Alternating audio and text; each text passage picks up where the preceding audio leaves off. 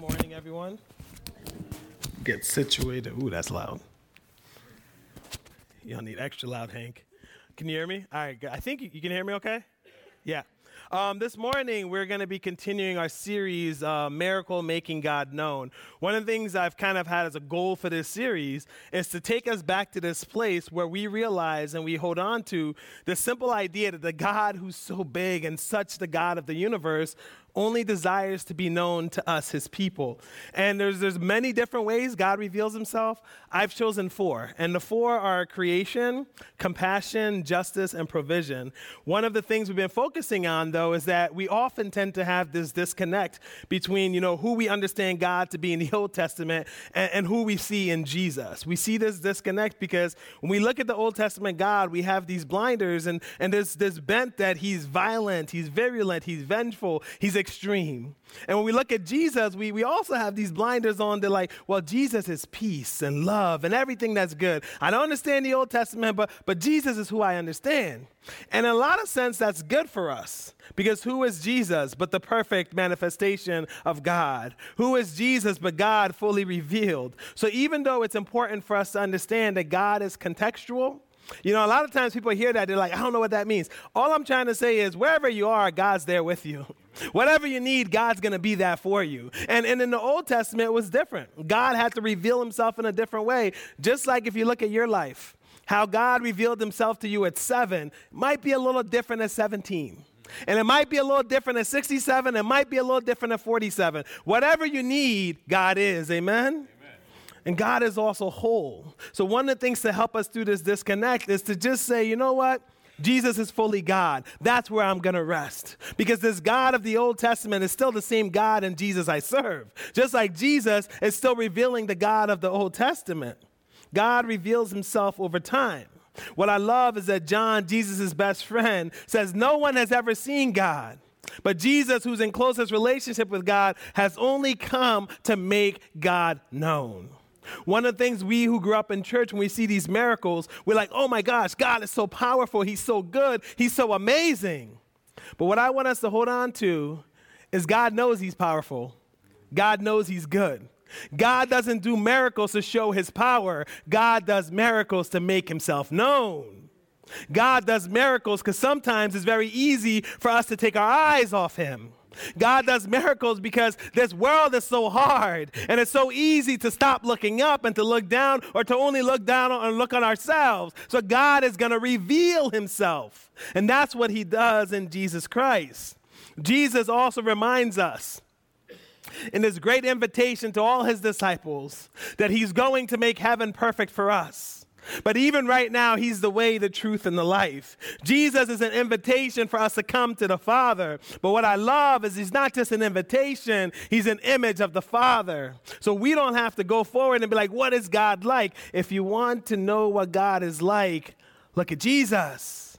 If you want to know what love is like, look at Jesus. And this morning, we're going to talk about compassion. If you want to know what compassion is like, look at our God. Writer to Hebrews says Jesus is the exact representation of the Father. Colossians says the Father was pleased to dwell in Jesus. We have to defeat this disconnect, not by conquering in our mind, but by holding on to this reality that God is the same yesterday, today, and forever. And even though we might not fully understand Him, if we want to start to begin to understand Him, look at Jesus. If you have your Bibles, turn with me to 1 Kings chapter 19. This morning we're going to learn about God the compassionate. 1 Kings chapter 19, we'll be reading the first 18 verses. We'll also have it up front. Starting at verse 1. Now Ahab told Jezebel everything Elijah had done and how he had killed all the prophets with the sword. So Jezebel sent a messenger to Elijah to say, May the gods deal with me, be it ever so severely, if by this time tomorrow I do not make your life like that of one of them. Elijah was afraid and ran for his life. When he came to Beersheba in Judah, he left his servant there. When he himself went a day's journey into the wilderness, he came to a broom brush and, and, sat down under it and prayed that he might die. I've had enough, Lord, he said. Take my life. I'm no better than my ancestors. Then he lay down under the bush and fell asleep. All at once, an angel touched him and said, Get up and eat. He looked around, and there was by his head was some bread baked over hot coals and a jar of water. He ate and drank and then lay down again. The angel of the Lord came back a second time and touched him and said, Get up and eat, for the journey is too much for you. So he got up and ate and drank. Strengthened by that food, he traveled 40 days and 40 nights until he reached Horeb, the mountain of God. There he went to a cave and spent the night. And the word of the Lord came to him, What are you doing here, Elijah? He replied, I have been very zealous for the Lord God Almighty. The Israelites have rejected your covenant, torn down your altars, and put your prophets to death with the sword. I am the only one left, and now they are trying to kill me too. The Lord said, Go out. Stand on the mountain in the presence of the Lord, for the Lord is about to pass by. Then a great and powerful wind tore the mountains apart and shattered the rocks before the Lord. But the Lord was not in the wind. After the wind, there was an earthquake, but the Lord was not in the earthquake. After the earthquake came a fire, but the Lord was not in the fire.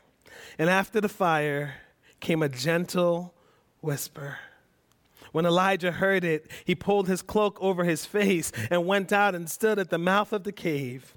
Then a voice said to him, what are you doing here, Elijah? He replied, I have been very zealous for the Lord God Almighty. The Israelites have rejected your covenant, torn down your altars, and put your prophets to death with the sword. I am the only one left. Now they're trying to kill me too. The Lord said to him, Go back the way you came and go to the desert of Damascus. When you get there, anoint Hazael king over Aram also anoint Jehu, son of Nimshi, king over Israel, and anoint Elisha, son of Shaphat, from Abel Meholah, to succeed you as prophet. Jehu will put to death any who escape the sword of Hazael, and Elisha will put to death any who escape the sword of Jehu. Yet I reserve 7,000 in Israel, all whose knees have not bowed down to Baal, and whose mouths have not kissed him. Let's pray. Our Father God, we thank you so much that you're a God of compassion. We thank you that one of the ways you choose to reveal yourself is through deep care, concern, consideration, and charity for us. God, we thank you that you're more than our feelings. We thank you that our feelings are valid, but even when we don't feel you, you're there. Even when we feel all alone, you're there. Even when we struggle and we can't see how you're moving, you're there. God the compassionate, we thank you this morning. We can call you ours. In the holy and precious name. Amen. One of the things that's very, very interesting is that compassion is a word that those of us who grew up in the church hear all the time.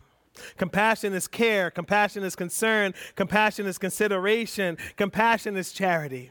One of the reasons I believe we hear compassion all the time is because God Himself says compassion is foundational to who I am. It's foundational to who my people see me as. When you look at Scripture, you know, we've been studying a couple people over the last year. Think about David. How much did David rely on the God of compassion? when he was on run from his enemies. After the sin he did with Bathsheba, after the sin he did in Bathsheba, really after the sin of using his power for his good, after the sin of, of counting up the men to show how powerful he is, how much did he rely on God's compassion? Or think about Sarah. As we found out a couple weeks ago, it wasn't just, oh, God says you will have a son. It was decades upon decades of waiting. It was decades upon decades of everyone in her culture saying, You do not matter enough because you do not have a son. It was after decades and decades of her trying to help God along. How much did she rely on God's compassion? I think about Jochebed, the mother of Moses. When the law of the land said, kill the babies. When the law of the land said, okay, if they survive, put them into the river. She trusted that God had called her son. She trusted that in God's compassion that God will provide, not just protect her son, but that God will raise him up. And he became Moses. But how about this? How many of us in this room are reliant on God's compassion in our own lives? The breath that you breathe this morning, that's God's compassion to you. The people you love and those who love you, that's God's compassion to you. The job that you have, and for some of us, the job that you don't have, is God's compassion to you. Everything we have is because of our God's compassion. The Old Testament people understood it as Hesed. The New Testament people understand it as agape. It was this idea that God is so compassionate, He will only work to do what's best for you. Our God wants to be defined by His compassion. Compassion is how God reveals His heart. Compassion it's what led God to raise his people out of Egypt because he heard their cries, he saw their suffering. Compassion is what led God to provide for his people as they went throughout the desert. To give them manna in the morning, to give them a cloud by day and a, a light by night. God is compassionate as he leads his people. Compassion is even how God gives his law. One of our disconnects with the Old Testament laws, we look at it and we're just like, oh my gosh, I just don't understand this. But what you need to understand is for that time and place, this was grace. This was mercy. This was a God who sees. For example, one of my favorite of all the Old Testament laws, and I think it would help us, and I think it flows great with this sermon this morning that's going to talk about how God may have died for our bodies. God may have saved our bodies. God may have saved our souls. But never forget, there's a battle for your mind. There's a battle for your mind. There's a battle for your mind that Satan is not going to let go. So, how God combated them to this law that we don't think is so unfair and so evil and so old, right? God says if Satan wants to battle for your mind, every morning when you wake up, I want you to wear tassels on your clothes. And we said, What are tassels but my grandma's curtains? And God says, No, no, no, no, no. In this day and age where they were, only kings and royalty wore tassels. So every single morning when a child of God in the wilderness or in Israel or in captivity, when they got dressed that morning, they said, God loves me. God thinks I'm royalty. God thinks I matter. How many of us need to wake up every morning and say those same words? That God thinks I'm blessed. God thinks I'm royalty. God thinks I matter. That's why he gave them the law. You know, one of my favorite laws is actually in Leviticus 19. And you see God, who's this God of grace. And he says to the people, When you reap the harvest of your land, do not reap the very edges of your field or gather the gleanings of your harvest. Do not go over your vineyard a second time or pick up the graves that have fallen. Why? Leave them for the poor and the foreigner and the alien and the stranger. Why? Because I am the Lord your God. Our God gives grace through His law, and we may not understand it, but maybe we need to do some work to look a little bit harder. But in His law, our God is saying, I have provided for you so that you can provide for others, so that all among you may know what? The miracle of God revealed. God provides His law as a grace. And think about Israel in all its glory. Israel in all its glory, they all, instead of taking their eyes on God and keeping it on God, they thought the glory was the temple. They thought that the, the relationship with God was this religion based on the temple. So God says, You want that temple? Great. But you know what that temple shall be? My house shall be a house of prayer for all the nations. Israel wanted it to be national. God says, I came for all my children. Israel wanted it to be about themselves. And God's compassion says it needs to be for everyone. And what a message to us this morning. Our faith is not for us alone. Our God is not for us alone. Our God is for the world. And our faith in God's compassion needs to leave us to be for the world. Because if you're only about you, I would argue, I would reckon that you're not about God's work. If this life is only about what's good for you, I would argue and I would reckon that God's compassion needs to come upon you because God's compassion is not just for you, it's for your sister, it's for your brother, it's for your world. And God's compassion probably shows up the most through his covenant. God made all these promises to Israel. And if you want a summary of the Old Testament is the people fall short, but God's love is greater. And as a kid growing up in church, I used to sit there and be like, I just don't understand these people. God's done so many great and wondrous things. How do they keep turning their eyes off Him? They can't even do their part. And then I grew up a little bit, and the Spirit said to me, I sent my son for you. I died for you. I'm living in you, and you still fall short. Don't look down upon the Old Testament people for falling short because God has gifted you the greatest miracle, and that's making himself known through Jesus Christ, and you still fall short. But God's covenant isn't about us falling short, it's about God's love never falling short. That's why we breathe this morning. That's why we have our being this morning. That's why we have our mind and a hope for a future this morning because God's compassion fails not. And God's compassion leads to God fulfilling promises. One of the best promises in all of Scripture. And I think it's ironic that it comes from a book of crying, a book of lamentations. In Lamentations 3, God says, the word says, because of the Lord's great love, we are not consumed, for his compassions never fail. They are new every morning. Great is your faithfulness. Or Isaiah the prophet says, Yet the Lord longs to be gracious to you. Therefore, he will rise up to show you compassion, for the Lord God is a God of justice. Blessed are all who wait on him.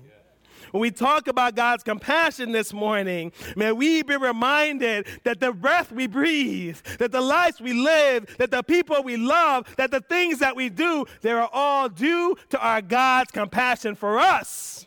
They're all due to our God's grace for us. And that's hard for some of us because we like to believe that we do it on our own. We like to believe we got our brains and we got our hands and we worked really hard. Yes, you worked really hard. But praise God, He gave you that brain. And praise God, He gave you those hands. And praise God, He gave you those people. And praise God, He's given you that breath to breathe. The reason you're here this morning is because of God's compassion. That's it.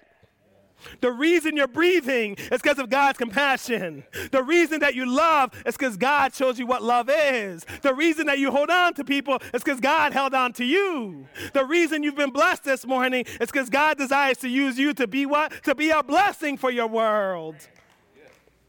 This is all important because one of the things about Elijah's story that I missed for years is that Elijah's story can very much be our own. Elijah is this fascinating character. And before we get to our text this morning, we got to be reminded who Elijah was. My introduction to Elijah, I don't know, I just didn't pay attention to Sunday school, but it was a great Rich Mullins song, and he, it was called Elijah, right? And he says, When I leave, I want to leave, a, I want to go out like Elijah with a chariot of fire. It'll be like Central Park. And I lived in New York or outside of New York City, so I was like, I know where Central Park is. I don't understand this chariot of fire. And is God serious that this guy led by a chariot of fire? So I went to the scripture. I'm like, oh my gosh, really? Really? I want to read about him. Elijah never died because God came to him and literally took him up to heaven with a chariot of fire. And I said, Oh, I got to read more about this guy. And here's the thing we need to understand about Elijah his name itself means, My God is Yahweh. His name, people think his name is so, um, is so big that they don't even think that was his birth name. They really think that Elijah was a title given to him because God was number one and God was number one always. And they looked at him and says, "There's an Elijah," which makes sense. Because when you get to Malachi and it says Elijah will come again, there's Jews to this day who are still waiting for Elijah to come again. And Jesus says, No, no, no, no, no, you got it wrong. My God is Yahweh. The one who puts me first is my cousin John the Baptist who prepares the way. And if Elijah will come again, remember my transfiguration. But the idea of my God is Yahweh was meant to describe who Elijah was. And you have to hold on to this because before we get to where he ended up, you have to know that Elijah was a strong person of faith. And even that didn't protect him because he lost that battle of his mind, even if it was for a second or two. Second thing about Elijah, because God was number one in his life, he was bold. Our introduction to Elijah comes when he comes onto the scene where there's been this line of kings who have all been evil. And at the end of their epitaph, at the end of their life, it basically says, and they did evil in the eyes, in the eyes of the Lord. And they did evil in the eyes of the Lord. And then when they got to the king who's now in power, Ahab, it says, he did the most evil in the eyes of the Lord. And what they were doing wasn't just pulling the people away, wasn't just giving their hearts to other gods, but they were even bringing those other gods into Israel and forcing the people to worship them. Elijah shows up in this scene. Think about this boldness where the people are bowing down to Baal and Asherah. Elijah, who no one knows, we still don't know if he's a Tishbite because he's from Tishbe or if that was like a place that he was from. We don't know where this guy comes from. But when he shows up on the scenes, he looks around and he says, Ahab, you're going to have drought. There's going to be no more rain coming. The water's all going to dry out. And that's his introduction to power. Think about the boldness of Elijah. Ahab has all the power. He's intermarried to other um, kingdoms around him. That's where Jezebel came from to consolidate his political power. The, the, the prophets of Israel are being killed. And Elijah shows up and says, Hey, guess what? There's no more rain coming. And the reason Elijah did that was because God was with him but also the number one God that Ahab and Jezebel and Israel was following was this God called Baal, who was the God of rain and thunder and lightning and dew. So Elijah's immediate challenge is you think Baal is God? We're going to take away all his power. And he does that. And then he runs because he realizes when you drop a little bit of bad news that the people don't really want to hear, it might cost you your life. And what is fascinating about him running is that even though the land's going to dry out with water, our God's compassion leads him to a brook.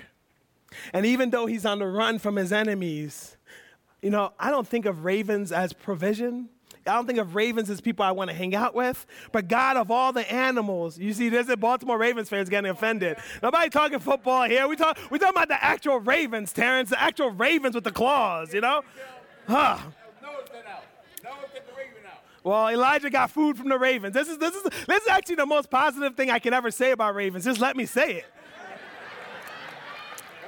God legitimately chooses ravens out of all the animals to bring him food and water. Out of all the animals, God elevates the ravens and to provide for him. But guess what? Three years of no rain means the water runs dry. And then God's compassion sends him to this place called Zarephath, which we don't even think is in the kingdom of Israel. See, why God always cares about the alien and the foreigner is because to God, no one's an alien. And to God, no one's a foreigner. And to God, no one's an immigrant. To God, all are his children. And the reason out of all of Israel, God's people, he sent his prophet Elijah to a stranger was to remind his prophet and to remind us that every single person matters. And that the kingdom of God is more than borders. And that the kingdom of God is for everyone. So God sends Elijah and he goes to this widow and he says, I'm hungry. And the widow says, I got a little bit of food, but it's for me and my son. And God puts the word on Elijah's heart, and Elijah says, No, no, no, don't worry about the oil. Don't worry about the flour. Just make me something to eat, and it'll never run dry. And that's one of my favorite promises in the Bible because I'm like, listen, Elijah makes sure that God's going to do great things, but he's like, God's not only going to do great things, but you take care of me, and God will take care of you. And that's what happens. The water, the oil doesn't run dry, the flour doesn't run dry. But the boy gets ill and the boys get sick and he dies, right? And this battle for their mind, even though God had been providing for them for probably weeks, we think, maybe even months. When the son dies, she takes her eyes off of God, takes her eyes off of Elijah, and she says to him, Why have you come that my son may die? But what's the true miracle of Scripture? God desires to make himself known. So Elijah cries out to God. He cries out to God and he puts his head on the boy's body and says, God, I want you to be known. And there's the story of the first resurrection in all of Scripture. That's who Elijah is. I want us to understand how powerful of a person Elijah was and how powerful of a thing God did with Elijah because we need to understand that we can lose the battle of the mind no matter how strong of a Christian we are. No matter how powerful we are, no matter what we've done, we can lose that battle of the mind. Elijah then shows up after the three years. And I think it's fascinating that before he goes to Ahab and before he goes to Jezebel, he meets a man by the name of Obadiah. Obadiah was pretty high up in the government, but he loved the Lord. Obadiah saw all the killing around him, but he saved the people. I like to call him Obadiah Schindler because that's what he did. He got a hundred of the priests and he put them together, he hid them in caves, and I don't even know how much it is. I barely know how much milk costs, right? Like, I don't know how much milk costs, but he fed a hundred priests on the run from Ahab and Jezebel out of his own pocket. But even though he did all that and God provided him, when Elijah comes back and says, Hey, go tell your boss I've showed up, Obadiah says to Elijah, My boss will kill me. Because every time anyone says something, he kills them. And, and if he doesn't kill them, he makes them swear loyalty to them that if they show up in their house, he's going to kill you then.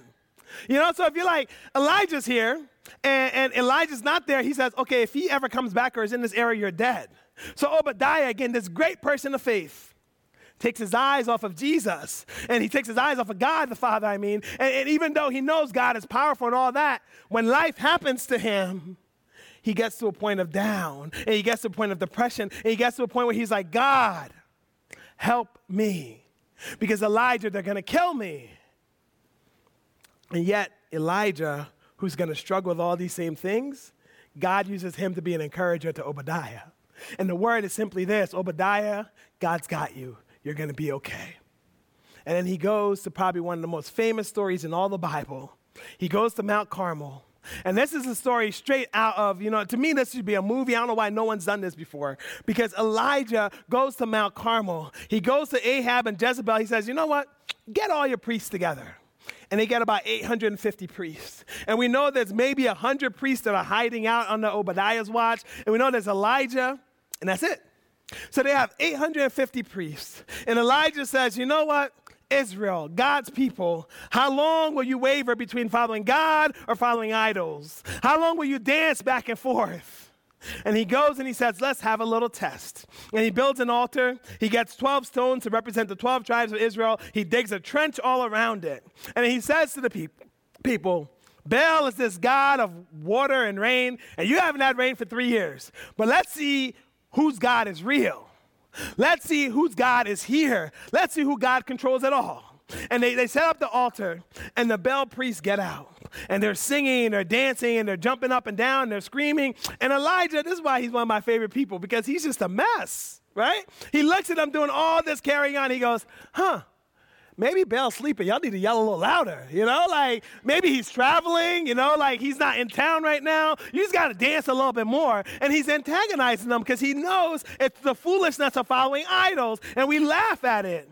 But how many of us know the foolishness of following idols that's called money, or power, or prestige, or education, or family?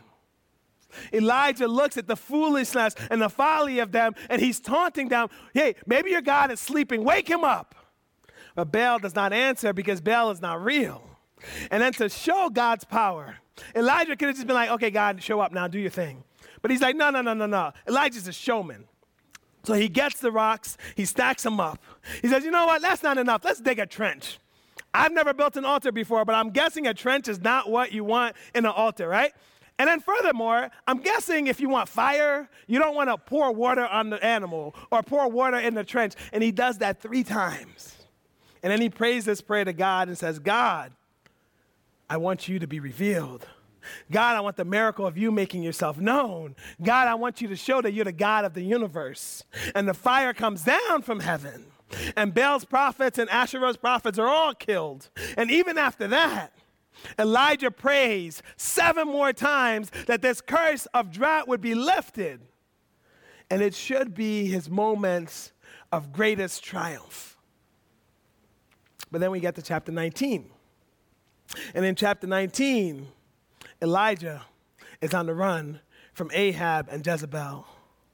Elijah, who knows God's never abandoned him, who knows God even sent ravens for him, who knows God is always there for him. When life happens, he takes his eyes off of God. Elijah feels abandoned.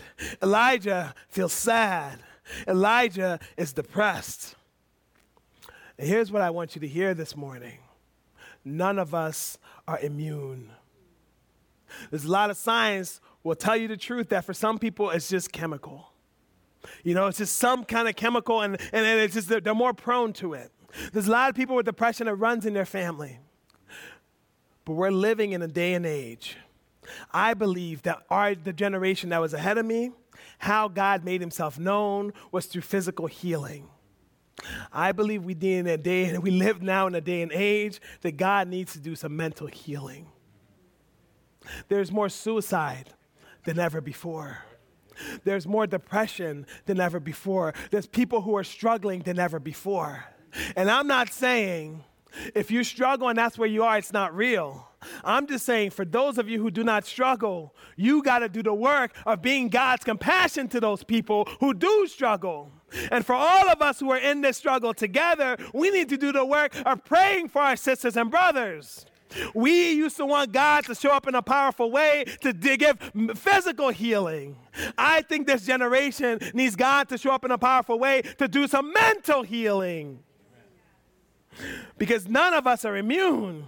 And if it's not chemical and if it's not in your family, guess what? The third one that causes depression? It's called life.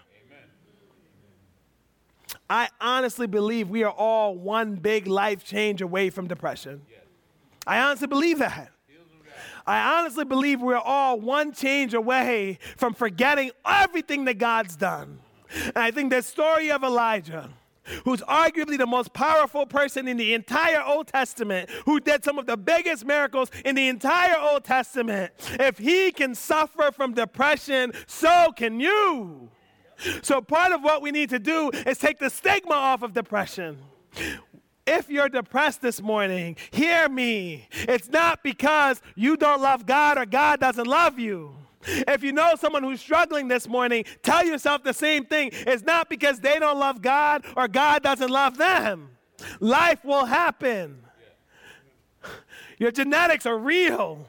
Your family history is real. What's happened to you is real because sometimes what's happened to us or the environment we grew up in, it also leads to that place. But what I love about this story is that depression doesn't have to have the last word. Is that sadness doesn't have to have the last word. And please hear me this morning. I'm not saying it's going to happen quickly. I'm not even saying it's going to happen without a lot of help, but I'm saying I believe it can happen for you. And I want you to believe it can happen for you. You know, just this week, there was a young pastor, 30 years old from, from California, Jarrid Wilson who lost his battle with depression. And it was in the same region, the same area where another pastor last year lost his battle with depression. This is real. This is something that people are battling. And I think if we are going to be God's compassion for the world, we need to first now pray. Pray that God will fill us up with compassion. Because here's what I love about Elijah he feels like he's the only one left. He feels like God has forsaken him. He feels like he's tried his best and he can't even do it. And God doesn't go to him and be like, You're depressed, get over it. God doesn't go to him and says, You're sad, forget about it. God simply loves him. God simply gives him compassion. And then God gives him a purpose. I think those three things. I'm not a mental health professional. We got like 35 in this church. If you need one, I can recommend 35 to you. So they might not agree with me. But I think we who are not the professionals, if we can give love, if we can give compassion, and if we can help them find a purpose and something they can do, we can help a little bit. And I'm not saying we can solve it, I believe God can. But I think all of us can do our little bit by providing that love, that compassion, that safety of saying, I know you're struggling. I don't perfectly understand it, but I can hold your hand. I know you're struggling. I don't perfectly understand it, but we can at least sit here in silence together. I know you're struggling. I don't understand it, but come help out in youth group with me. We all need love. We all need compassion. We all need purpose. And that's what God gives Elijah. And I love that even though his life is filled with all these miracles, he asked God to show up.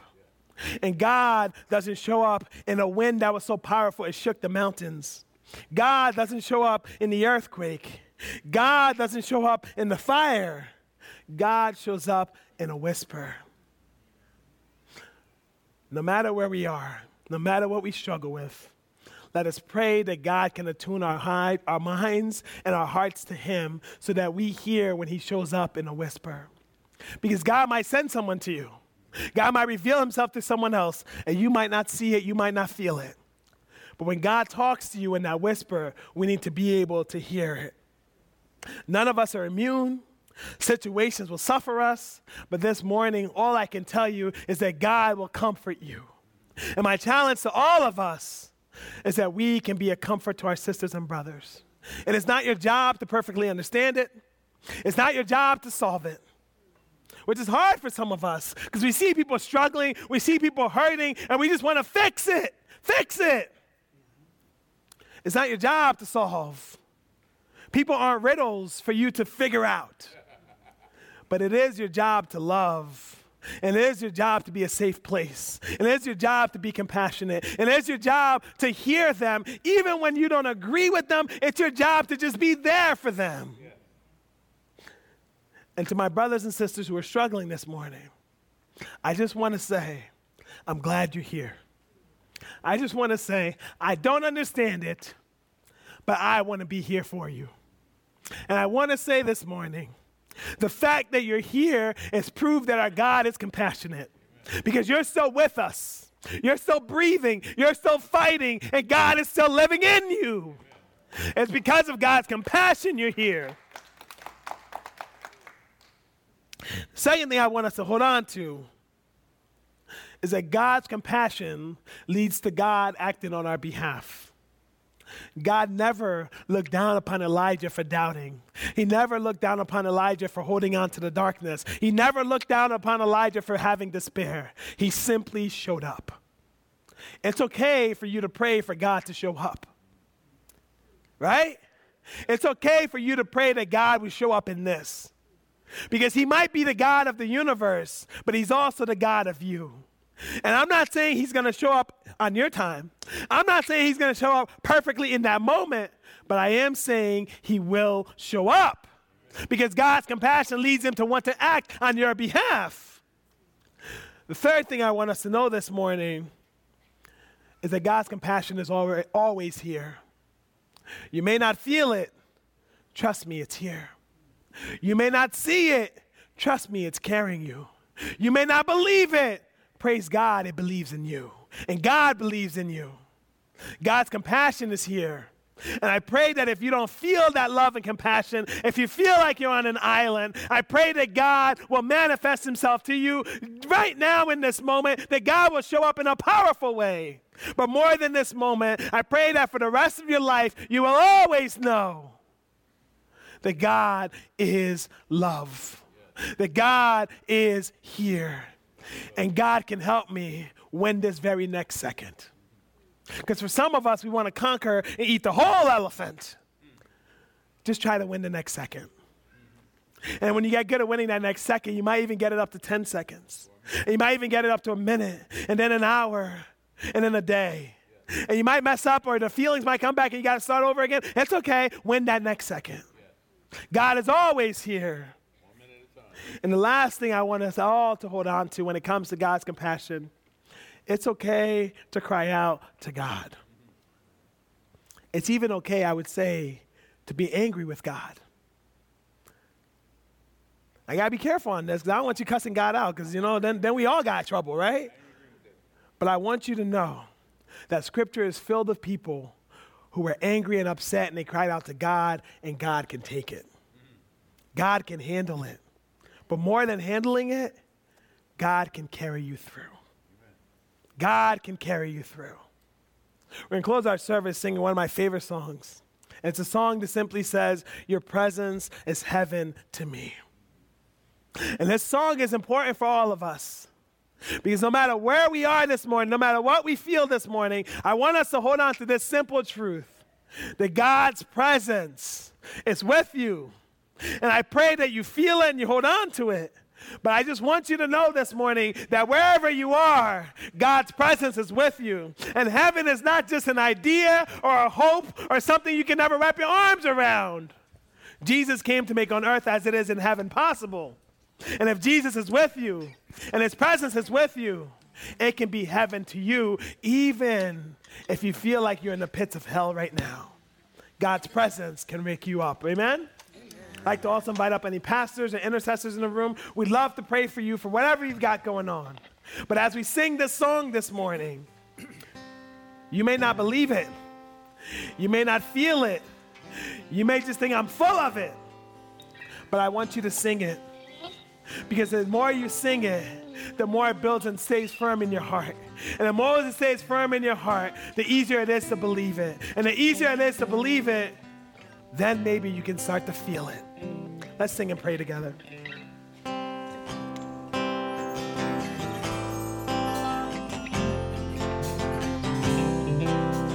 Who's like you, Lord? Who is like you, Lord, in all the earth? Matchless love and beauty, endless worth. For nothing in this world can satisfy. You're cup that won't run dry. Your presence is heaven